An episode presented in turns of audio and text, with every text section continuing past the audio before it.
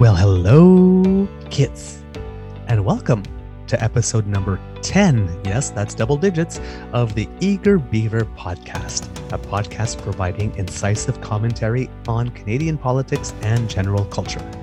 And welcome to the True North Eager Beaver Pride episode 2 Too Proud, Too Curious. I've been waiting forever to use that one. Can you tell? Today, recording day, is Monday, July 26th, 2021. And after a hot and humid day, it's a cooler evening here at the Beaver Lodge, for which I'm grateful considering I've been melting. We are. I'm your host, the Eager Beaver, and I'm vibrating like a tuning fork of joy to know that you, my dear, dear kids, have decided to stay up for the after party. Whether you are glued to the screen watching the Olympics, cheering for Canada, or going for gold in your own way, all are welcome. So many athletes have made us so proud already. Go, Canada, go! Of course, a big thank you goes to our podcast's founding sponsors, The Peppermaster, the Miss V Mysteries from Corbin Moon Publishing, and CanadianTarot.com, who have all not yet run away screaming. Because it's always nice to know people enjoy being around you. On today's episode, it's still all about pride. As you likely know, June was Pride Month and the 53rd anniversary of the Stonewall Riots, which took place from June 28 to July 3, 1969. So, we'll be presenting a collection of rainbow themed stories in this episode. In addition to those stories this week, our Coast to Coast to Coast COVID update, our discussion this week will be about whether we still need Pride parades in 2021 and a wrong that was made right. And we promise that this time we will bring you our interview with CBC sportscaster Devin Heroux, who currently is all over your screens. So, kids, put on your face, get yourself looking fierce, and drag your fan booty to the stage because You thought it was over, but we've got more. here we go! So, before we go any further, it's time to welcome this podcast's fine and friendly co host. You know him, you love him, Mr. Grizzly. Hello, Mr. Grizzly. Hey, Mr. Beaver, how you doing? I am sticky and gross. and How are you? Yeah, much the same way. It's uh, hot and sweaty here. What can I say? Um, not complaining, not complaining, just stating a simple fact. You see, here's the bit. thing. Here, here's here's the way I see it. You know, I don't have to scrape heat and humidity off my windshield in the morning when I go to work. Mm-hmm. nor do I shovel a pathway to get to it or put on 16 layers of clothing. So, no, I don't have a problem with hot weather. Uh, mm, I do. To each their Uh, own. It doesn't take anything for it's like it hits 25 and I start to melt. I was not built for this. Hmm. Ah, See, I'm a, I'm a winter sports guy, though. You know, I love to ski, skate, play hockey. Yep. I just I don't like Same the here. cold, though. I don't like the cold. oh, interesting. Um, have you been checking out the Olympics a bit so far? Oh hell yeah! I Yeah, jumped I- up off the couch last night when uh, Maggie McLean, uh, oh, uh, McLean, McNeil. McNeil, I know, right? when she won that medal, I, I jumped up off the couch and started screaming. Then I'm like, okay, maybe I should be quiet. I have to go to bed shortly. It's getting late. I, I was doing the same thing, and it was like, and, and that race was so close too. Oh my because goodness. like when they touched the wall, it's like it was like often it's clear, but there was like this line. So it was like, Oh, was it yeah. her? Was it? You don't know. And it's the, then the one popped up, and it was like, yes.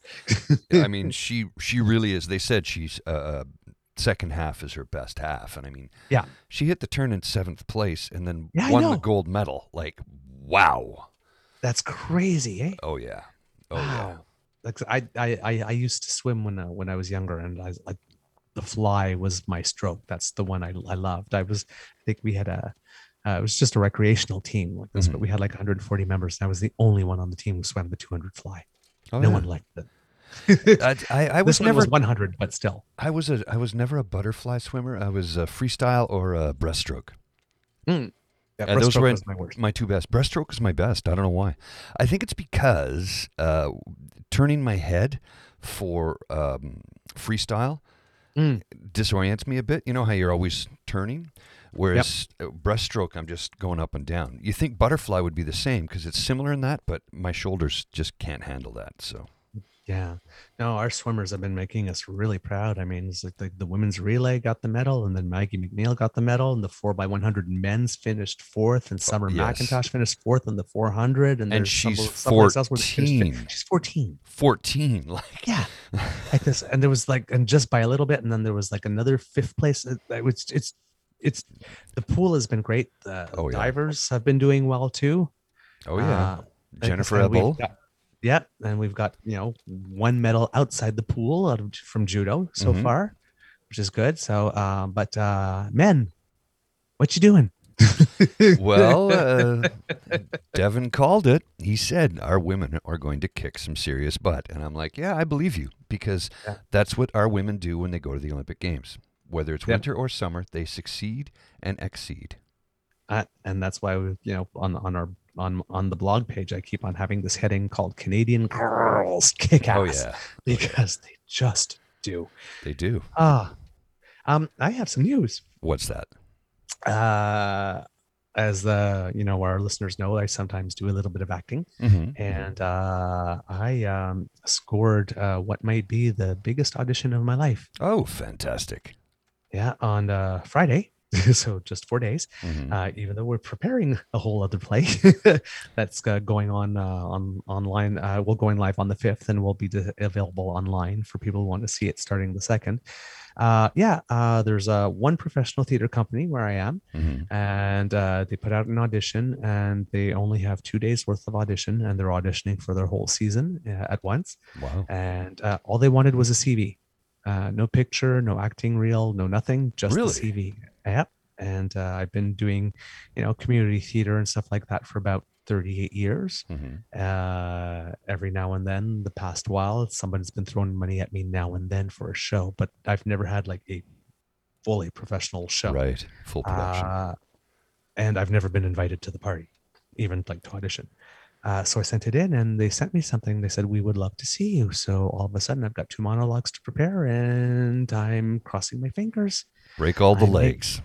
Yeah, it would be so.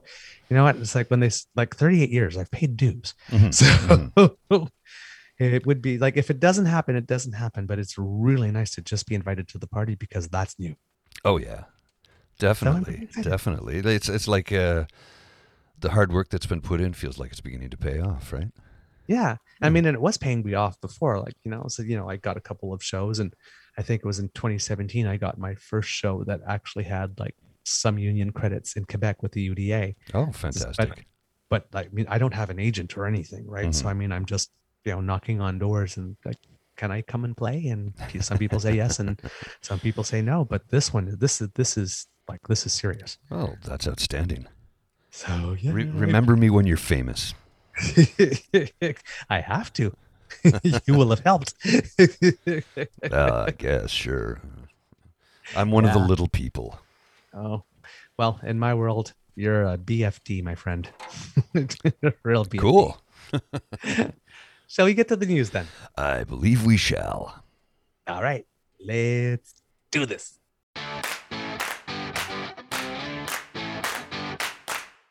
Coast to coast to coast COVID roundup.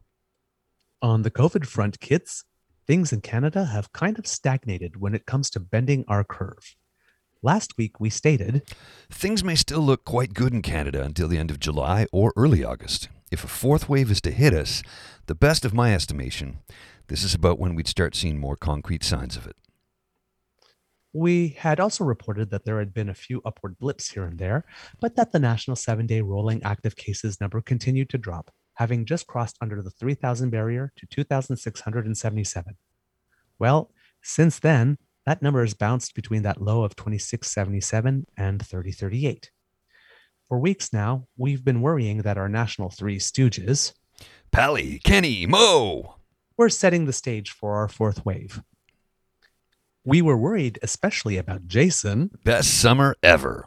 Kenney's personal hellscape of Alberta, from which medical professionals are fleeing because he couldn't reopen fast enough and has been going hog wild since Canada Day and jacked up the crazy for Stampede. we stated that we were keeping a vigilant eye out for a potential Canada Day stampede spike around the 22nd, possibly picking up steam around the 29th. Well, on the evening of July 24th, so that would be right on schedule, we started seeing reports in the media that the test positivity rate and the R rate started to climb in Alberta around July 14th. The current R rate in Alberta is now above one, which means each infected person is starting to spread virus to more than just one other person. We've also started hearing disturbing and frightening reports of discrepancies in reporting of numbers that, if true, would disguise the fact that a threefold increase in infection rates has been recently noticed in Alberta. It also seems that wastewater sampling analysis data for Calgary is showing that the growth in spread and growth in Delta variant presence started around July 4th or 5th, thus prior to the stampede, thanks to Bumble's quick start reopening, and that the stampede will have simply just added fuel to the fire. If things get bad and Bumble starts haplessly pretending or pretend asking, But, but, but, but, but, but, but who could have known? Just remember the answer is everybody. Hmm? Clearly, Jason Kenney is drawing inspiration from thankfully former President Voldemort and is just as determined to kill us all. Since our last show, the recent seven day low of 265 cases has nearly doubled to 484. That's an 83% increase. In Saskatchewan, the number is up from 173 to 250. That's 44.5%. Manitoba is a bit down, 15% from last week, but they were stragglers. So they've gone from 326 to 278. But BC is more than making up for it, up by 70% from 300 to 511. For the four Western provinces, the case number is up 459 or up 43% over the past nine days. Atlantic Canada is the place to be right now. Active cases in all four provinces combined have gone down from 45 days ago to just 17 today. That's nice. That's Yeah. nice. Things are also still going well overall in the territories, with the Northwest Territories and Nunavut still being COVID free, and Yukon still doing a good job of controlling the very nasty Gamma variant that was particularly hard on yet unvaccinated children, and is proving to be tenacious, with 49 active, active cases. It was 41 nine days ago. In Ontario, the seven day number has not yet dropped from four to three digits, and a floor may have been hit there too, with the number standing at 1,111. The stage three reopening that started four days early on July 16th may very well prove to be one step too many. The situation in the province of Quebec continues to slowly but surely improve. Nine days ago, its number had dropped to below 500 to 476, and today a further drop to 338 was reported. But the international news continues to be worrisome. The UK hit a current wave seven day average high of 47,114 cases on July 21st, but growth appears to now have been stopped. The USA's number is at 51,139 and starting to skyrocket, with over 40% of the cases being in Florida, Tennessee, Missouri, and Arkansas specifically. With the overwhelming majority of cases being in states that voted for Orangina the Awful if it holds true that the pattern, no, let's try again. If holds true the pattern that that which hits the UK hits the USA three weeks later and then hits us three weeks after that, our current numbers may be as good as it gets for the next while, kids. The lowest one day new infection rate number we've hit since our third wave lockdown was 281 on July 19th. That has since increased to 600. In good news, on the vaccination front, the New England Journal of Medicine published a study stating that vaccinations are 88% effective in preventing symptomatic disease. Worldwide, over 25% of the globe's population has now received at least one shot. And by the time this episode airs, 70% of the Canadian population, or 80% of Canadians 12 and over, will have received their first shot, and we should be just about 50% fully vaccinated or about 57% for Canadians 12 and over. Please remember, Canada, that 100% of Canadians 11 years old and younger are not at all vaccinated, and that the Delta variant is 1.8 times more communicable than the variant that caused our third wave. This puts children especially at risk for in home transmission. Mask wearing guidance will likely soon change to even if you are fully vaccinated, given children are not, and given the existence of other vulnerable populations such as the immunosuppressed, the elderly, and those who medically can't take a vaccine, breakthrough infections are still possible, which means you can still spread it. So, still wear a mask in enclosed spaces in which you don't know everyone's vaccination status, especially if you happen to reside in an area where infection rates are higher. Yeah, that's sage advice indeed. Mm-hmm. And uh, I mean, that's yeah, I just, I'm not surprised at what's going on in Alberta. Uh, I watched a couple of videos and I saw people at the Stampede. Everybody was in close contact and nobody was wearing a mask. Yeah. Now, I was out in town on Friday evening in the Byward Market here in, in Ottawa, mm-hmm. and it looked like Canada Day. mm, Now, outside, some Yep. people were quite close, but I noticed that people were sort of keeping to their own bubbles. And a lot of people were wearing masks as they were walking around. Now, I'm fully vaccinated, and uh, friends of mine that we met, we're all fully vaccinated. So, you know, we're still playing caution, though. It's like when we walk through a restaurant, put the mask on. Yep. When you're grocery shopping, when you're indoors, wear the mask. It's Yep. going to help you. I mean, Yep. it's it's entirely possible any of us could contract it, but the thing is, we won't really get that sick. No. if at all, right? If at all. Yeah. Uh, and we won't die. We won't up, end up in the hospital, and we won't be in the ICU. But Mm. if you've not had a vaccination, it's very likely that you will end up hospitalized. Yep. Or worse. Yeah, that's true. Because and even if you are vaccinated and you happen to be one of the unfortunate people who does have a breakthrough vaccination, you will be carrying a decent amount of virus to That's right. shed with this particular variant. So it's you know, you just if there are people in your circle that are not yet vaccinated that you really love, Stay away. you should probably be in a prolonged stage two. Yeah. Oh yeah. Yeah. And that's your coast to coast to coast COVID roundup. We'll be back soon with our main story.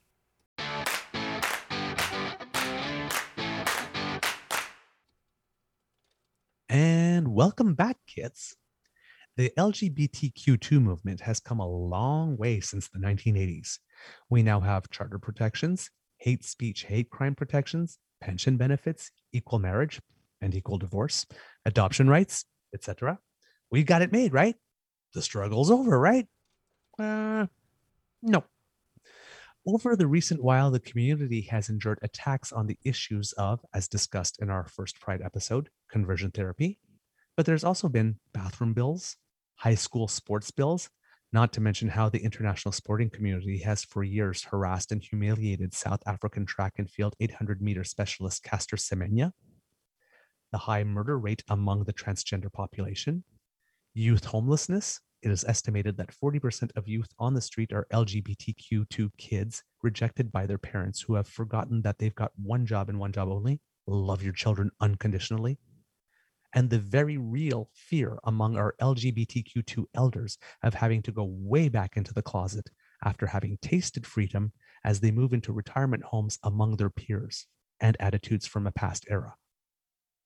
Not to mention the fact that there are still more countries that persecute LGBTQ2 citizens, some even with death, than there are that don't, and that none of us are free and equal until all of us are. There's still much work to be done. But odds are you happen to know at least one person who keeps on asking, why is it we still need pride parades in 2021? If so, here's a reason.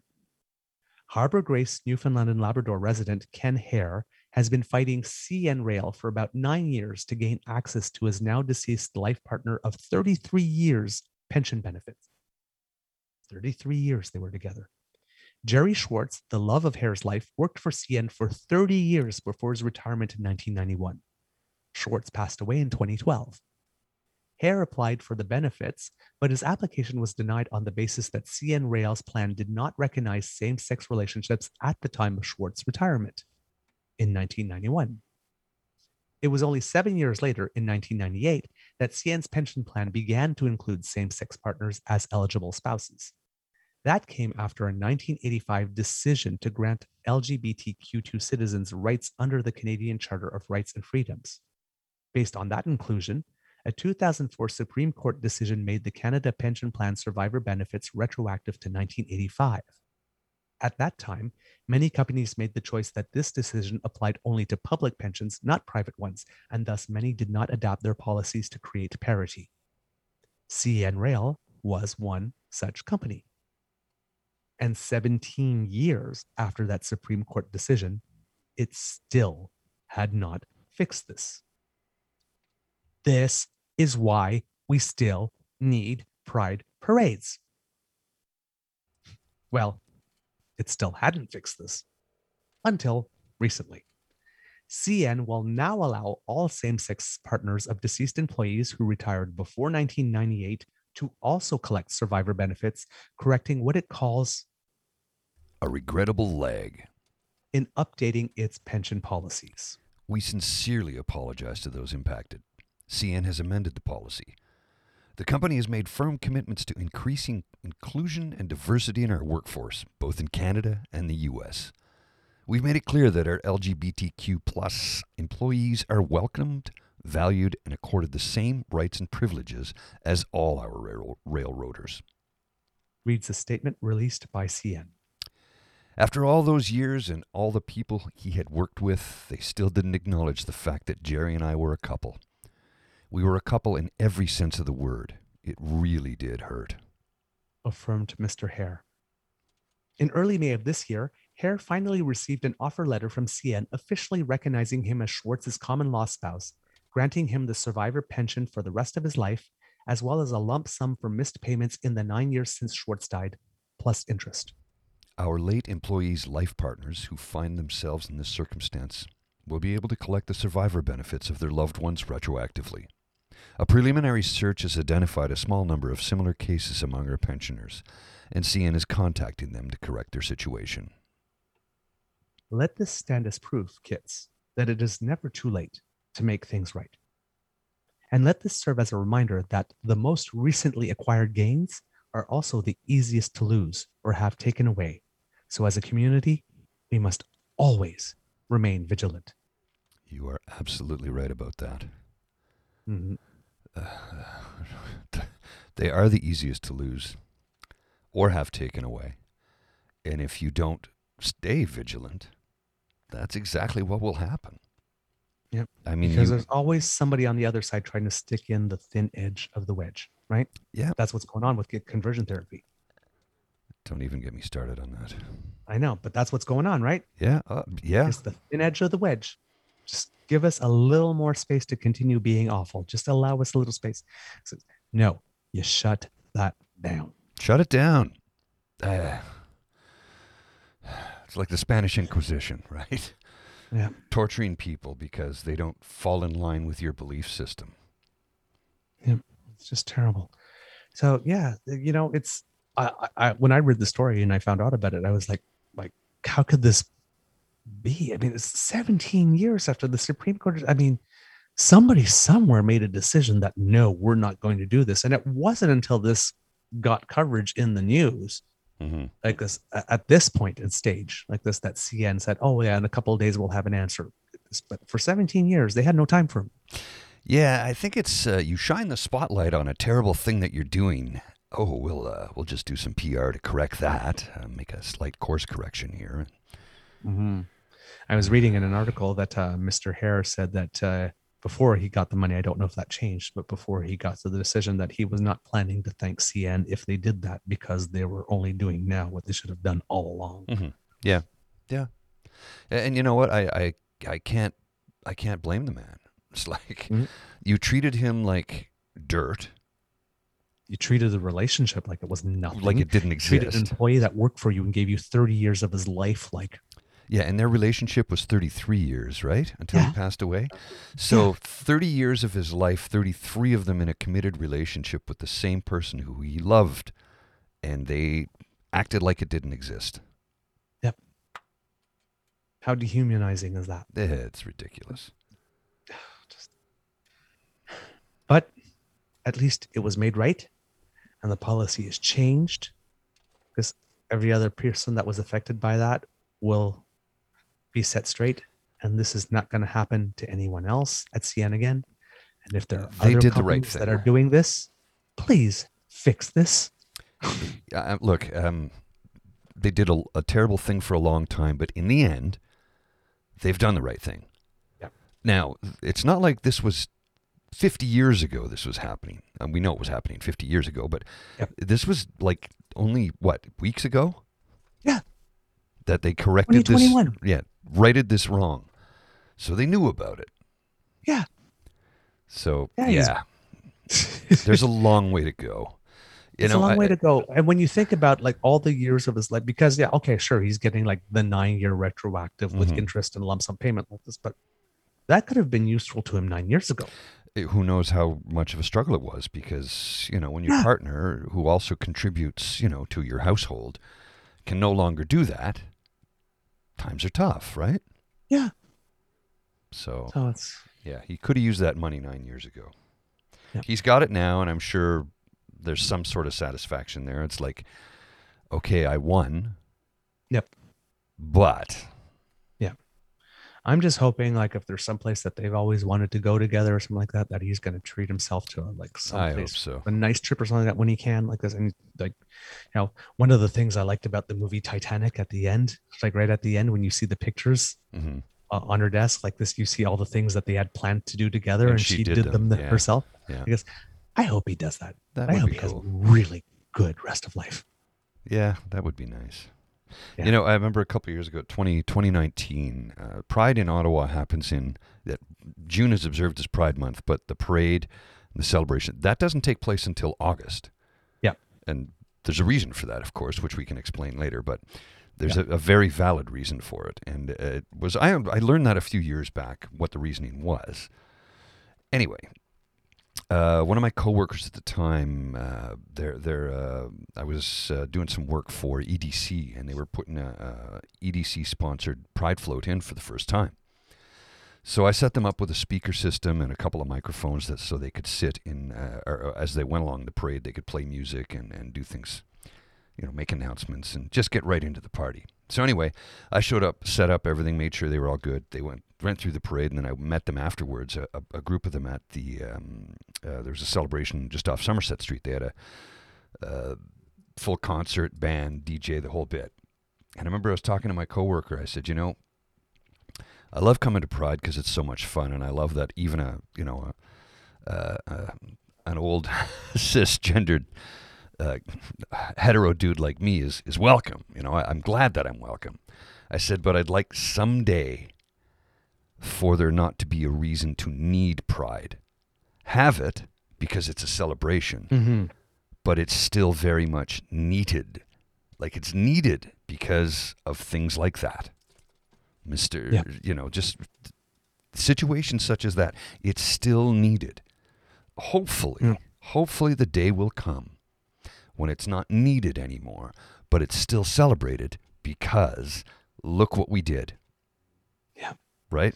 From yep, from your lips to the creator's ears, my friend. Yeah. No freedom till we're equal. And with that, kids, uh, we'll take a break. Stay with us. We'll be back. Hey there, Mr. Grizzly. Hey, Mr. Beaver, how you doing? I'm doing really well. Hey, uh, did you get something in the mail lately? Yes, um, Miss V Mysteries. I yeah, I did too. awesome bedside reading. Yes. Um, for those who don't know, the Miss V Mysteries is an LGBTQ plus cozy mystery series written by Delilah Knight. Miss V is 60, trans, and classy, sassy, and a bit smartassy. From her kitten heels to her chic bob, Miss V is a lady through and through. When her late aunt's lawyer is found murdered, Bum. And clutching V's favorite Chanel jacket, she is immediately arrested. Bum. Can she find the real killer before the local law puts her away for good?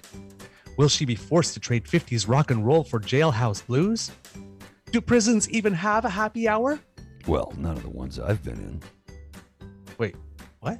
What? There's a story there. No. We'll talk about that after the ad. Miss Fee and the Lecherous Lawyer is the first book in a humorous cozy mystery series from by ace author Delilah Knight. On sale now wherever ebooks are sold. Paperback copies are also available, or call your local library and ask them to get it in. Signed copies available at www.corvidmoonpublishing.com. That's www.corvidmoonpublishing, all in one word, .com. The Miss V Mysteries. You need to be reading it. And welcome back, kits. It's time for the interview portion of today's show. And Mr. Grizzly, have we got a treat for our kits today? If you've been checking out the Olympics, you are definitely familiar with our guest because he is all over your TV and computer screens. He quickly has made a name for himself as one of Canada's most popular and insightful sports commentators. And given his off the charts EQ, he brings us stories and angles that are fresh and compelling. Kits, please enjoy part of our chat with CBC sportscaster Devin Heroux. Hello, Kits. For this week's interview, um, I am super excited. He is. He is. and I believe Mr. Grizzly is as well. Uh, if you've been uh, following us for a while, uh, we've actually talked about him before uh, during our interview with Colin Hodgson.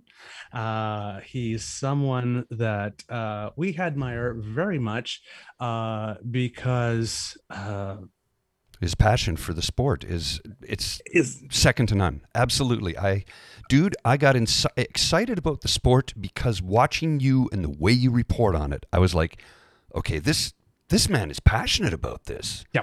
I I can dig it.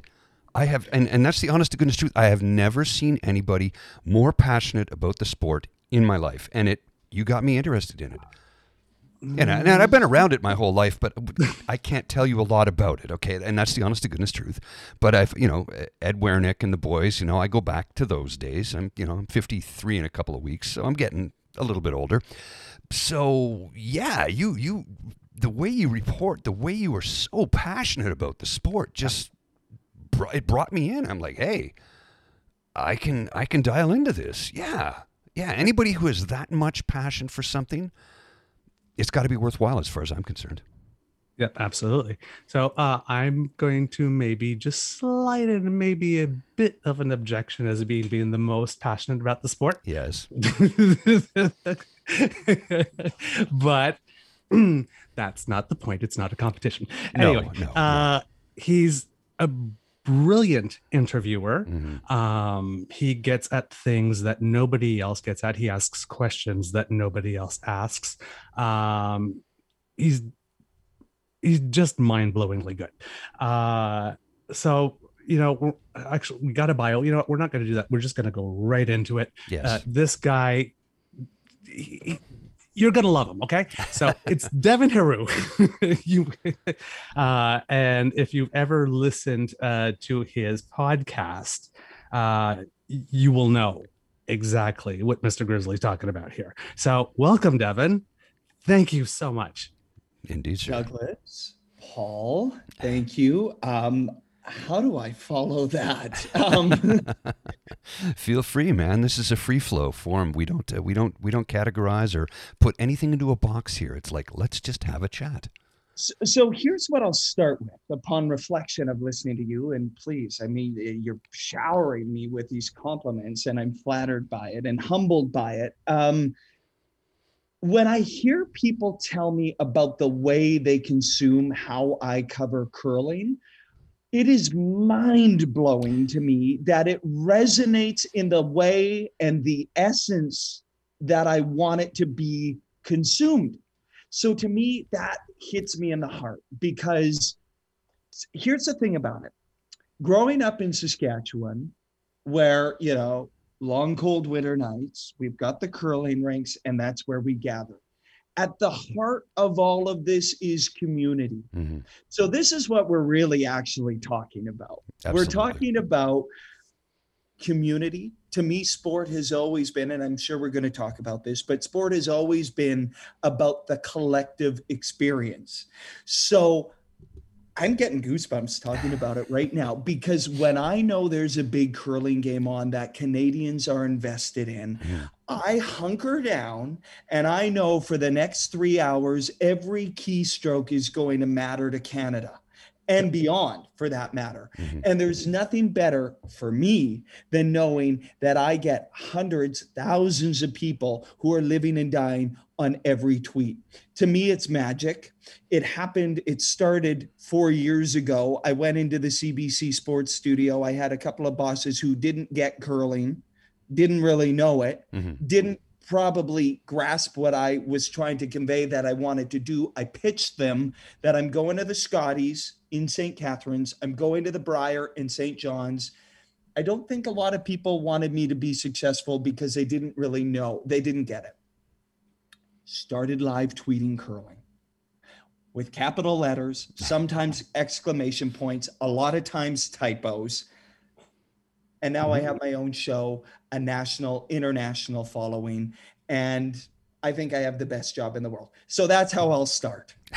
That's a heck of a way to start. I mean, the passion comes through in every tweet. I mean, it, and honest to goodness, I mean, seeing you live on the CBC and then reading some of your tweets, I'm like, I, I'm suddenly interested in curling. that's what that's only what I would ever want. And and and to that point, it's curling, right? I mean, we're watching 40 plus pounds of granite slide up and down sheets and people yelling at rocks and sweeping. It's quintessentially sort of quirky Canadian. Mhm, mhm. I get that. I get how niche the audience is. And I play the hell out of that because Mm. that's relatable. Oh, yeah. That's fun. I try not to take myself too seriously because Lord knows some sports people out there take themselves very seriously. I ain't that. I'm here for a good time. I'm here for curling. I'm here for engagement. And that's how we bring people into the sporting Mhm. journey. Go go find out who did a fourth, you know, a fourth line shift. Go find out all the sports cliches. That ain't me. Mhm. I'm here to entertain. I'm here to be your best friend for three hours during a curling game. What is the role of a sports reporter going to an event? Mhm. Because I've been I've been sitting here covering all of this from my kitchen with my plants beside me, thinking, Yeah. wow, if I want dinner, I can take three steps and look into the fridge, or I have everything I need around me. And so I've really been challenging myself to think, okay, why did we need to be at the events? And of mm-hmm. course, I can make a pretty compelling argument because my livelihood depends on it as a course, of sports reporter to my bosses to send me on the road again as I get ready to go to Tokyo for two months. But I think what we need to do is we need to get back to storytelling. We Mhm. need to get back to what it means to be in the venue and to be the eyes for the audience who isn't there to see the things that happen in the crowd, to see the exchange at the back of the sheet of ice between two players that was off camera that tells a story and provide analysis. We need to evolve in our storytelling to a place of just objectively regurgitating this, that, and then this happened, to be a little more nuanced, to say, I am the expert here. I've Mhm. watched thousands of hours of curling, and this is what I actually saw today. I think if we can get to that place and get into a little bit more nuanced, humanity driven storytelling, I think in the wake of this pandemic, we're going to serve the audience a lot better. I've seen it because that's what I hear from the audience. That's my aim in everything that I cover. And I think it resonates with people. I really do. Nobody will ever know what it's like to be an Olympic curler, to be a professional athlete, but they do know what it's like to experience heartbreak, Mhm. triumph, Yes. and every emotion in between. That's what I aim to bring in every sport I cover. Well, it's it's something we can all relate to, right? Right. We can all Right. relate to that, no matter what your walk of life is, no matter your age, your background, your, your cultural upbringing. We can all relate to triumph, tragedy, and heartbreak, That's it. That's it. right? And, we can all relate to play. Oh, oh, yes, yes. right? Like this, we've all like this, whether it's like a really, really, really close game of Monopoly or right, like this, or being in it like this Mhm. and like feeling your heart go and Yeah. you know, we can all like this and the, and the oh so close and Right. the, and, And oh my god I can't believe I do, I, I did that right Yeah. we all And- know and- that And haven't we been missing that? Yes, Yeah, God, right? we've haven't we been missing so that? much? This gets to um, a little bit of my journey as being a sports reporter who grew up in Saskatoon, who came out publicly as a gay sports editor at the Mhm. University of Saskatchewan newspaper. Mhm. And I now reflect that was 16 years ago. I wrote that article and came out publicly. Uh, what I think is at the core of this, and you talk, you know, Douglas, you talk, and, and Paul, you both talk about bad questions. Mhm. I think my being gay is the biggest blessing I could have ever had in my career Mhm. Mhm. Mhm. Yeah, yeah. because Mhm. because what it did is it challenged my own privilege and my own existence within the space of sport and we still live in this space of hypermasculinity i would argue toxic masculinity Mhm. where a lot of sports journalists don't have the perspective that i have when i go and i cover sport Mhm. and for the longest time, I would go into these scrums. I'd go cover Grey Cups, Stanley Cup playoffs, NBA championship, the biggest of the biggest. And I would go in there. I would think about what I was wearing. I would shrink in those rooms around the old guard. And then I would stand there and I would listen to these obnoxious questions they were asking. Mhm. And then I would ask a question that was thoughtful Mhm. and empathic and laced with compassion. And then I'd go and read their stories and I'd look at the quotes they'd use from the scrum. And they were all yours. Well, whose quotes did yeah. they use? yeah, of course.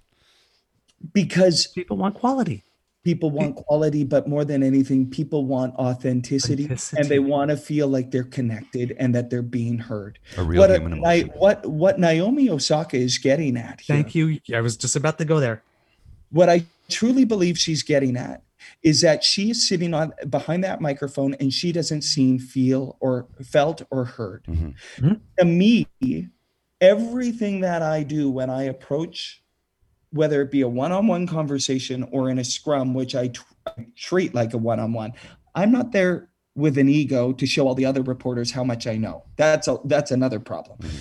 But but what we're actually getting at here is athletes wanting to be seen, all of them. They sit up there behind a microphone and they're, you know, maybe just coming off the court after a huge win or a heartbreaking loss, and they just want to be treated like a human in that moment. I think if we can elevate the conversation to that, and it's a dance, right? It Mhm. is a dance and a give and take between the reporter and the athlete. And I think when we think about sort of communication models and how it's been for such a long time, it's always been receiver, sender, one way communication. That's not how it is anymore. No. It is a give and take. We need to be sharing. We need to be uh, trying to connect to the energetic level of the athlete. And I think if we can do that, we're going to serve our audience a lot better. And I, I really believe that's what Osaka was trying to do. It's unfortunate, you guys, that she actually had to pull out and sort of had to scream for help. She had to very overtly say, guys, I, I suffer from depression. She tried to do it in a subtle way. Mhm. hmm Nobody heard that. Yeah. Then she had to say, I'm removing myself. I suffer from depression. I mean, if you go back and if you watch those those interviews and, and her body language and her It's facial obvious. expressions Yep. after that debacle in 2018 between Serena and Naomi at the US Open, she actually talks about that, that that mm-hmm. was really the moment where everything changed for her. We Yeah. sometimes forget that these superhuman athletes are just like you and I. and she And was a teenager remember that. She was a teenager. Yeah, I mean, yeah. who could have been prepared to take on the Goliath in the sport in the Coliseum, that is mm-hmm. Arthur Ashe Stadium, the largest tennis stadium in the world, And with all of that drama. and everyone in the crowd too. It was it was crazy. They booed her. They booed her. Yeah.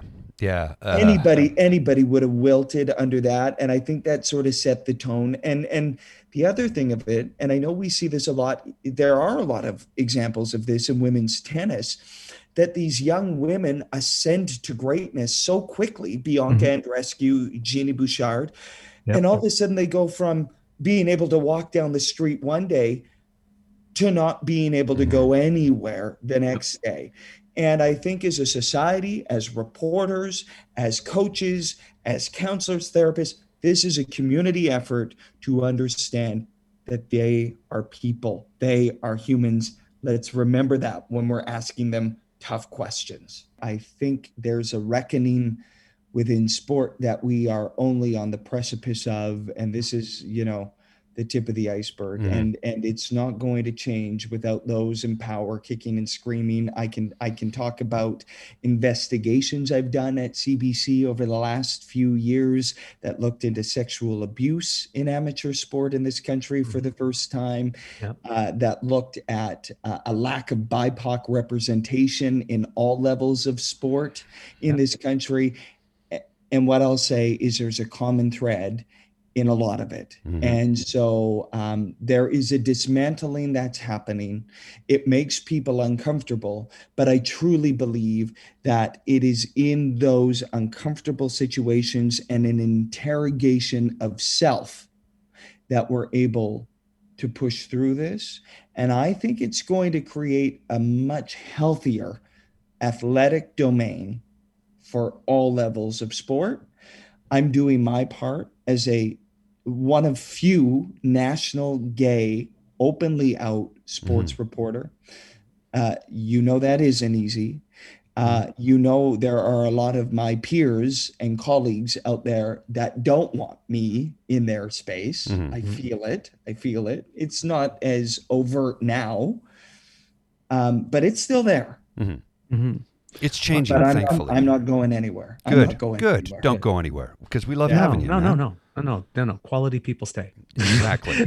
exactly. um so but i, I but I, I'm- i'm glad you brought there you brought it there because uh i i know that we uh, we we have a bit of a time crunch because you have some uh you you have a broadcast to do uh but you brought it somewhere and it was something i, wa- I wanted to talk to you about um because you are a journalist and you are um uh like you said often in the toxic male environments because you weren't always doing Olympics, right? Like you were like in in the rooms like with like football and like high testosterone at some point. Yeah. And, and like right now, you know, like you have you know you found your voice and everything, and like and people you know, love you or don't like this, but you know there's no reason not to love you. You, you know you do great stuff. So uh so you know some people have bad taste. What can I say? Uh, but uh, yeah, do I lie? Um, No. But it's um, I'm sure you didn't start out with this voice, No, no. right? So how how how how like what were your like your first times on camera like, and how did you get to where you are? really really intuitive question douglas um, probably the most im- important question out of this whole thing and, and thank you for this this opportunity. Um, i can remember hating the way i looked and sounded on tv i hated everything about how gay i looked and how gay i sounded and how much i was going to be judged for that. Um, and i remember this is so stupid and sad in this moment. It almost makes me want to cry in this moment because I can remember one of the first television stories I ever did for CBC in my career, 19 years old. I had this platinum blonde hair. Um, and I was leading our coverage of these homes along the South Saskatchewan River in Saskatoon, slumping down the riverbank and Oh, I yeah, was remember doing stand up uh, on cameras. And then this was the first time we were spar- starting to put video clips online on CBC. Mhm. And I made the fatal, fatal error of reading the comments. Oh, don't ever do that. It was the Never best do thing to learn, you know, 15 years ago, Mhm. but they were laced with a lot of homophobic comments. Of course, yeah, yeah, yeah. And I can remember how devastating it was. It was a Friday, and I remember that entire weekend. I was devastated, and I phoned my managing editor at the time, and I said, "I don't know if I can be a reporter. I don't know if I am. I don't know if I am cut out to do this." And then, 22 years old, I moved to Calgary. I'm the lead breaking news reporter there. Mm-hmm. Kathleen Petty, you know, wonderful voice, was a host of uh, CBC Radio, The House, just a powerhouse in the industry. She takes over the CBC Calgary newsroom. I thought I was this hotshot dude that had it all figured out. She pulls me into her office. She says, What's the shtick you do with your hands and your voice? She said, Here's some real talk. I think you've created a persona to distance yourself from the audience so that if they don't like you, it's actually not Devin Heroux they don't like, it's this persona you've Mm. created. She said, You know what? You're pretty good at this. And you're even better when you're authentic. And literally, you guys, since that moment, my career has hit different levels. I've been able to connect with the audience in a different way. And it really, it really became crystallized in Pyeongchang, where I decided that I'm going to tweet with joy. I'm going to report with passion and I'm going to be the most authentic storyteller and communicator I've been. This hasn't been easy. You know, they tell us in broadcast, hmm. you know, stand there, do do this, do that. I think authentically communicating in front of a microphone and camera is the one of the hardest things you can do. And yet, here's the catch. You have to make it look super seamless and Yeah. easy Yeah. Yeah. those two things are so polar opposite. It's like chill out, but be authentic, but be the ah, ah, and all these things are happening at once. And I'm going, I just want to be me, Yeah. Yeah. and now I am, and I and I and I And hope, it comes through. It comes through, dude. It totally comes through. I hope, I hope. And it, I it's, always- the, it's I- the big I- coffee tweets that I love. The bowls of coffee. Sorry, sorry, I didn't mean to cut you off there, but it's the giant bowls of coffee. I'm Yeah, like, yeah, yes. yeah, yeah, and that's real. That's real. Kids, we hope that you have enjoyed this interview. Devin was generous with his time, and thus we have an extended two part interview for you to enjoy. We talk, of course, about sports, but also, you know, about Olympics and finding your authentic voice.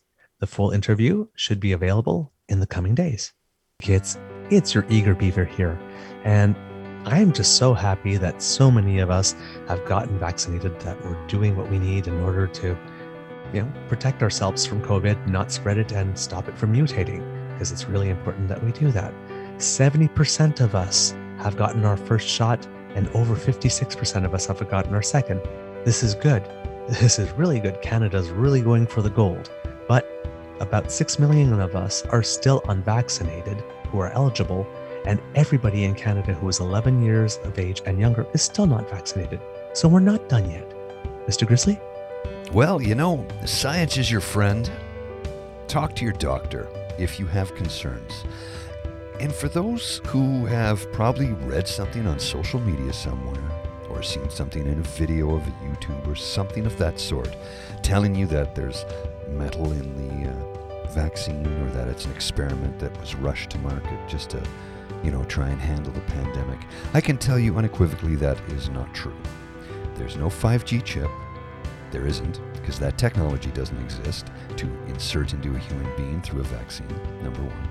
There is no metal in the vaccine, number two, and it's not new. Remember SARS in Toronto about 17, 18 years ago?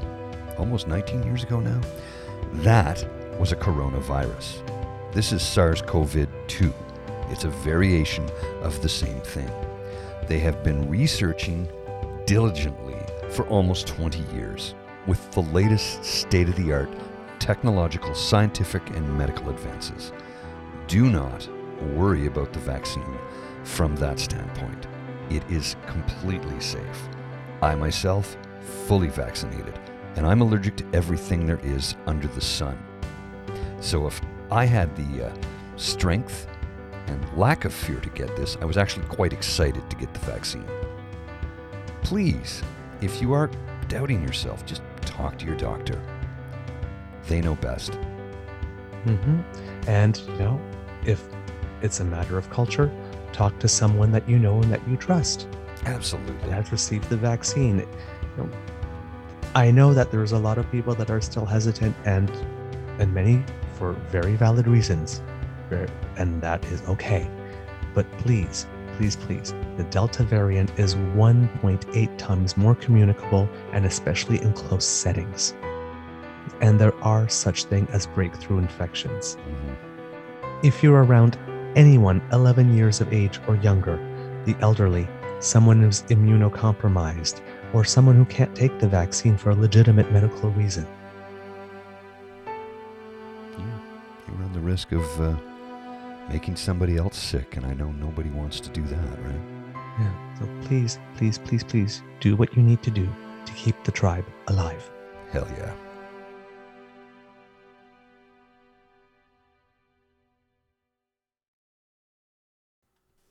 And we're back. At this point in the show, Mr. Grizzly and I would like to offer our gratitude to the kids out there who have liked what we do and have kindly tipped us so that we may keep going.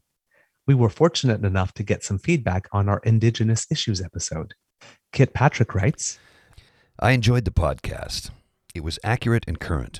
Near the start, there was a part where Mr. Grizzly said something along the lines of, At least we aren't shooting each other up here, but then you later corrected it with the section about the police.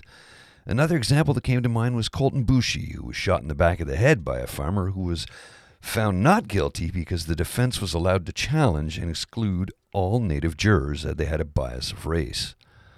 Again, great podcast. I really like the news at the end of the segment. Thanks, Kit Patrick. And a big thanks also to Kit Linda for writing in about our extended interview on Indigenous allyship etiquette. This one was a really outstanding episode. I'm listening to it again today to further absorb the excellent advice on being an ally. Oh, wow. Thank you. Thank you very much. Uh, that's uh, that one. The, the episode meant a lot to us. It really did. Uh, yes. So um, thank you, uh, everyone, for uh, letting us know that resonated with you as well. Um, I also have a self correction and an apology to Mr. Grizzly's mom. Upon re listening to our part one of our Pride episode, I noticed that I had let slip an F bomb. I've been pretty good at avoiding them, but that one slipped out undetected. And the actual funny thing is that I had one written into the script because I was a little passionate and I noticed it while I was reading it and and changed it and yet I managed to put one in anyway. Despite correcting one on the fly that was anyway. So it seems one was destined to be in the show no matter what. Hmm. Oops. Sorry. Slip one past the goalie. Eh? yeah. Well, thank you for all this great feedback. We truly do appreciate it. And if you have a comment, constructive criticism, something you'd like us to talk about on the show, news about something good that happened to you, or something good in which you are involved, well, we want to hear about it. So do let us know. You can write to us on our True North Eager Beaver page on Facebook, but, or you can tweet us at True Eager. We would be overjoyed to hear from you. Now, usually at this point, we like to take a quick look at stories that didn't make us want to mix plaids and polka dots. Ugh. Yes, it's back. The cool news.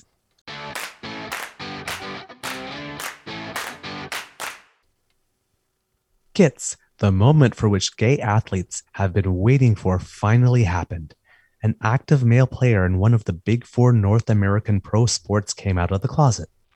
Las Vegas Raiders defensive end Carl Nassib came out as gay by simply stating matter of factly via Instagram, I just wanted to take a quick moment to say I'm gay. I've been meaning to do this for a while now, but I finally feel comfortable enough to get it off my chest. Oh, Mr. Grizzly, I'm so proud of you. Oh, you were reading the quote. Like I said, I like putting words in your mouth. oh, you're so red right now. Oh, I love it. oh, God. Um, uh, The five season veteran, entering his sixth, donated $100,000 to the Trevor Project, an American organization that focuses on suicide prevention for LGBTQ youth. Uh, sorry, I giggled through that part. Uh, the news was greeted positively by the league. The NFL matched the donation with Commissioner Roger Goodell stating, The NFL family is proud of Carl for courageously sharing his truth today. Representation matters. Nassib's teammate, quarterback Derek Carr, was quick to let it be publicly known. If no one else has your back, I will. Nassib mused aloud. I actually hope that one day videos like this and the whole coming out process are just not necessary. But until then, I'm going to do my best to cultivate a culture that's accepting and compassionate. Let's hope this gives permission for others to do so too. Which of hockey, baseball, or basketball will be next? Update Ask the question and it shall be answered. The very day after I wrote this, hockey player Luke Prokop came out. Now, while he is not yet an active NHL player, he was selected in the third round by the Nashville Predators in the 2020 draft and has signed a three year entry level contract. He played last season for the Calgary Hitmen of the Western Hockey League and was an alternate captain. So he's got the goods. And when he does, he will, he will be entering the NHL as openly out. Prokop, who credits the NFL's Nassib's coming out as inspiration, says the team has offered its full support. The Nashville Predators organization is proud of Luke for the courage he is displaying in coming out today, and we will support him unequivocally in the days, weeks, and years to come as he continues to develop as a prospect. A long stated goal in our organization is equality for all, including the LGBTQ community. And it is important that Luke feels comfortable and part of an inclusive environment as he moves forward in his career. Stated Predators president and CEO Sean Henry. Wow. Yeah. That's, That's not just like the passing statement, right? Like No. that's there's some thought into that. there's weight behind that one. Yeah. It's not it's not a lighthearted statement by any stretch of the imagination. It really isn't. We like this. We like this. Yeah. Yeah. Team captain Roman Josi chimed in with Our message as a team is that we're obviously very supportive of him. We just reached out and told him we'll help with whatever he needs, and we're proud of him. It's a big step for him, and we fully support him. Again, Yeah. meaty substantive statement. It, they're not kidding around. Like Yeah. this I mean is- business. I like this. I like this. These are More and more. We want more. Well, yeah, because it's, it, they're not frightened by the fact that he's gay, or why should they be? Well, it's like the saying goes, right? If you can play, you, can, play. Period. Period. yep. yeah. Uh, in recalling the support he received for from assistant general manager Brian Poyle, the first person from the team whom Prokop reached out, Prokop beams. I remember getting off that phone call and tears just started coming from my eyes. I was so excited. And in that moment, I thought, this is what it's going to feel like for the rest of my life for them to show that support that they did in that moment. It felt like I can rule the world. yeah. like, It cost nobody anything. nope. Nope. You delivered on your humanity and it cost you nothing. Way to go, Luke. Way to go, Nashville Predators. Way to go, Carl. Way to go, NFL. Way to go, Raiders. Just Yeah. Yeah. Equality, that's- man. that- props, props, respect. Yeah, and I never thought I'd say that about the National Football League, and yet here I am. Respect. there, there you go.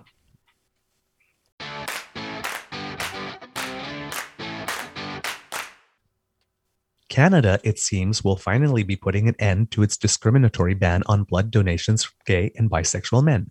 In a release statement, Canadian Blood Services announced it is Confirming that our goal is indeed to remove the current waiting period for men who have sex with men and use sexual behavior based screening for all donors instead. To this end, we intend to make a submission recommending this change to Health Canada, our regulator, by the end of 2021.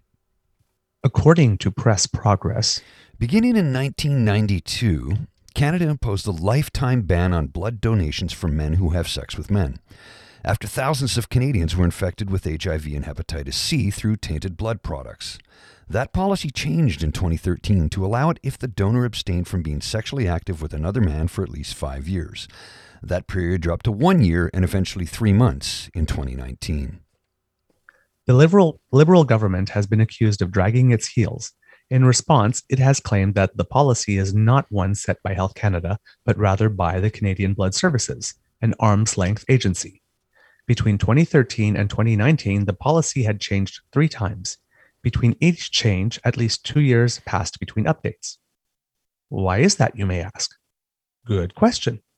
Turns out, while it may be true that the policy was set at the agency, documents obtained by CTV reveal that the reason for which the evolution of policy was so slow is because Health Canada required or requested, it isn't actually clear, two year intervals between such policy changes. In order to monitor potential blood safety impacts of the updated donor screening criteria. And for those who are looking for parallel, that's specifically what Doug Ford has done in Ontario with the COVID reopening policy. Opening here, the period waiting time was three weeks between stages, seeing what happens and see if you can open again. So they were doing this with blood, but they were putting a two year. What science was behind the two year period? Yeah, I don't know. We don't know. Um, but but it is the same principle Mhm. at play. The argument that Health Canada plays no role in setting Canadian Blood Services policy was also recently rejected in court when Federal Court Justice Richard Southcott dismissed a request by the Attorney General of Canada on behalf of Health Canada to obtain a judicial review of a Canadian Human Rights Commission decision to send the case of one Christopher Karras forward for investigation by the Canadian Human Rights Tribunal. Karras brought a complaint against Health Canada forward in 2016, accusing the department of discrimination on the basis of sexual orientation through its role in upholding the Canadian Blood Services policy. I'm elated. I do believe this is an important decision made by the federal court, but the policy is still not eliminated, so I'm waiting to see that. Said Karras. Since his initial application, that period has dropped from one year to three months.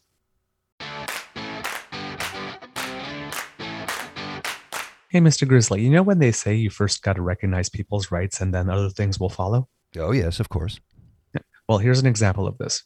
In 2017, Canada amended the Canadian Human Rights Act as well as hate speech and hate crimes laws to include gender identity and gender expression as protected grounds of discrimination. It's a good thing, right? How does that show up in real life? Right. Mm. In July 2020, the Canadian Coast Guard uniform catalog started shifting away from male and female uniforms to uniforms labeled as Style A and Style B that put more emphasis on size and fit. That makes sense. Yeah. According to the CBC, The current styles, now known as A and B, will be reworked into more modernized, gender neutral designs with an eye to diversity and functionality. The uniform's headgear collection recently saw the addition of a hijab and turban, and there are plans to add a sports patka, a head covering worn by Sikhs, and UV protective clothing. the Coast Guard's new uniforms are expected to be ready by midwinter 2022. Visibility at all cost, visibility at any cost. That was the LGBTQ community's strategy for the longest time in the 1980s and 1990s, when more and more among us were being encouraged to come out of the closet. Well, it was a great past few weeks for transgender visibility. First, barriers were broken at the Emmy Awards when transgender actress Michaela Antonia J. Rodriguez, also known as MJ Rodriguez, became the first transgender person to earn a much deserved and long awaited leading acting nomination for her role as Blanca Rodriguez on the absolutely amazing FX series Pose. Then, 27 year old model and actress Leyna Bloom became the first ever transgender woman to grace the cover of the famous Sports Illustrated swimsuit issue. This year's edition celebrated Black women with three covers featuring each Bloom, rapper Megan Thee Stallion, and tennis sensation Naomi Osaka, This moment heals a lot of pain in the world. Said Bloom via Instagram. We deserve this moment. We have waited millions of years to show up as survivors and be seen as full humans filled with wonder. I have dreamt for a million beautiful dreams, but for girls like me, most dreams are just fanciful hopes in a world that often erases and omits our history and even existence. This moment is so powerful because it allows me to live forever, even after my physical form is gone. Not a lot of people get to live in the future, so at this moment, I'm proudly choosing to live forever. Oh, Yeah, that's pretty heavy. Yeah, yeah, yeah. That's meaningful. I mean, you know, but that's that's the importance of firsts, right? When Absolutely. You've never seen it before, and you're the first one, then you'll forever be remembered. It's, you know, you you hear the doors coming down, right? Yeah, she she uh she kind of nailed it on the head. Yeah. Yeah, there, there. She speaks like a poet. I tell you. Oh hell yeah. Oh, and uh, to Sports Illustrated's credit, this is not the first time they've given visibility to a transgender model. Last year's swimsuit edition featured then 23 year old Brazilian model Valentina Sampaio within the spread. This increase in visibility seems to be a solid trend. A recent PBS NewsHour NPR Marist poll in the USA revealed that more than half of Americans, 53% of Democrats, 37, 39% of Republicans, and 61% of independents claim to personally know someone who's transgender. Now, that's a big deal. Mhm. Yeah, Yeah, because that's- I mean that's- that's, yeah. a big deal on, on, on two levels, right? There's people that are trans and living out and openly, and then there's people willing to admit to a stranger That's Right. growth. calling on a poll, yeah, that they they know uh, know and love people who are transgender. So, you know, Visibility makes a difference, right? it really does. It- Representation matters. it, it's just just humanity Mhm. You know? Absolutely. when you see actually people you know living their lives and you know they're not scary anymore right it's Yeah. just they're doing the you know i remember that back in the days when we are gay it's like the gay agenda watch as they watch in horror as they do their laundry gasp in shock as they prepare dinner you know it's like So if you recruit me, do I get a toaster oven or is it a microwave? I can't remember that episode of Ellen yes at the very end, her coming out episode. At the very end of the episode, uh, it was she's like, "Oh, say, do you want the toaster oven or the microwave?" She's like, "I'll take the toaster oven. I have a microwave." Of course, it was you know sort of a tongue-in-cheek slap in the face to all those people who thought there was a recruitment drive going on. Yeah I keep on saying back in our days, it was like when you're at the carnival, you had to trade in 10 toaster ovens to get your microwave.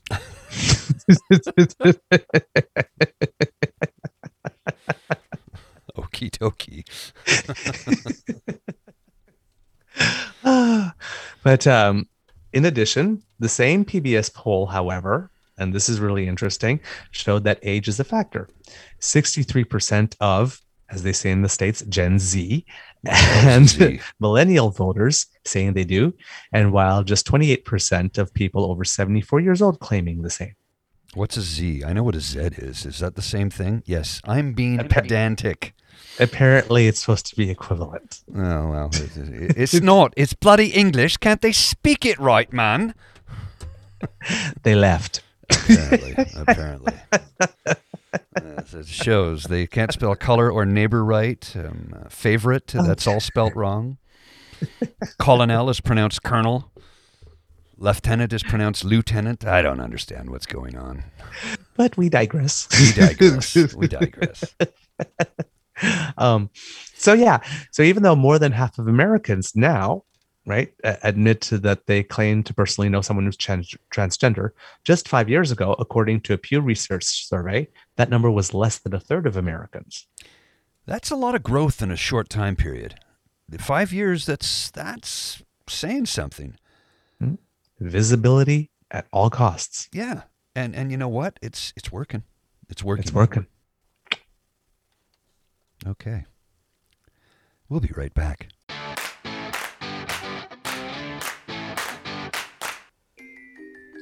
Hello, Mr. Grizzly. Hey, how you doing? I am doing very well. My name is Kranz. Do you like a good night out at the theater? Well, indeedy, who doesn't? Come on, good night mm. out at the theater's always a good time. Then you may quite enjoy Studio 13's newest production, Kranz and Bernardo, a new work by emerging Canadian playwright Tyler Matthews. Kranz and Bernardo are trapped inside a cardboard box. Their task? To solve the mysterious algorithm scrawled on the walls around them. As time runs out, they cling to, care for, and abuse the only hope they have left each other. Starring Douglas Connors, Jordan Prentice, and Nathan Yee, Kranz and Bernardo explores the absurdity of life, death, and violence in the vein of Beckett and Pinter. Kranz and Bernardo is being presented as part of Kingston's Storefront Fringe Festival and can be seen live from August 5th through 7th at the Baby Grand Theatre. And if you prefer to enjoy theatre at home, you can take us home with you via streaming from August 2nd to 15th. For tickets and more information, visit theatrekingston.com backslash fringe hyphen 2021. Well, that sounds like an absolutely smashing idea. Perhaps I'll invite uh, my compatriots, uh, Sir Red and Sir Blacks. They like to go to the theatre, you know. They are two uh, sophisticated gentlemen, sirs, who very much would attend an evening of theatre. Well, then we will try to provide them a night of entertainment. Magnificent, sir, magnificent. See you there. Yes, sir.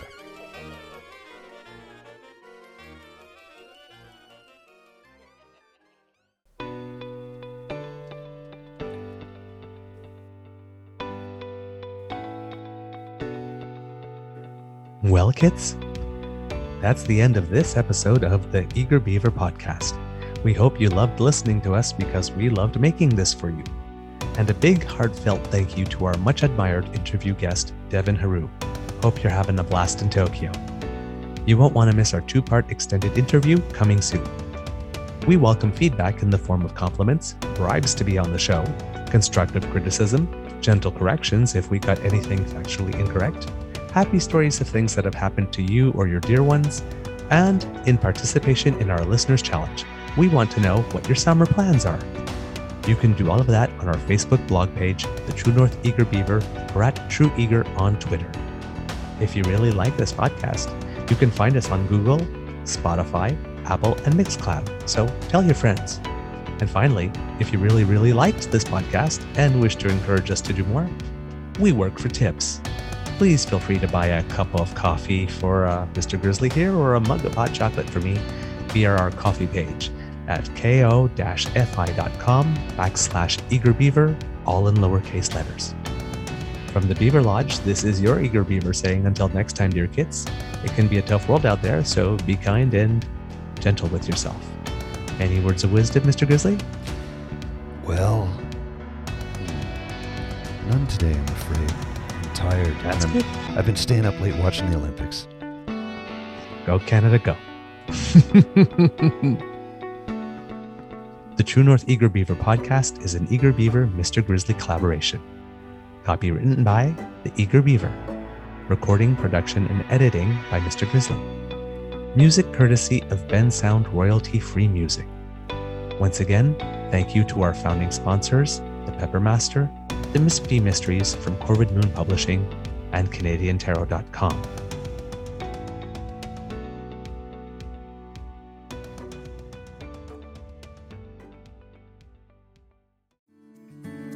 Come on a journey like no other, where you will discover many roads that will lead you to a happier, healthier, and more stress free life.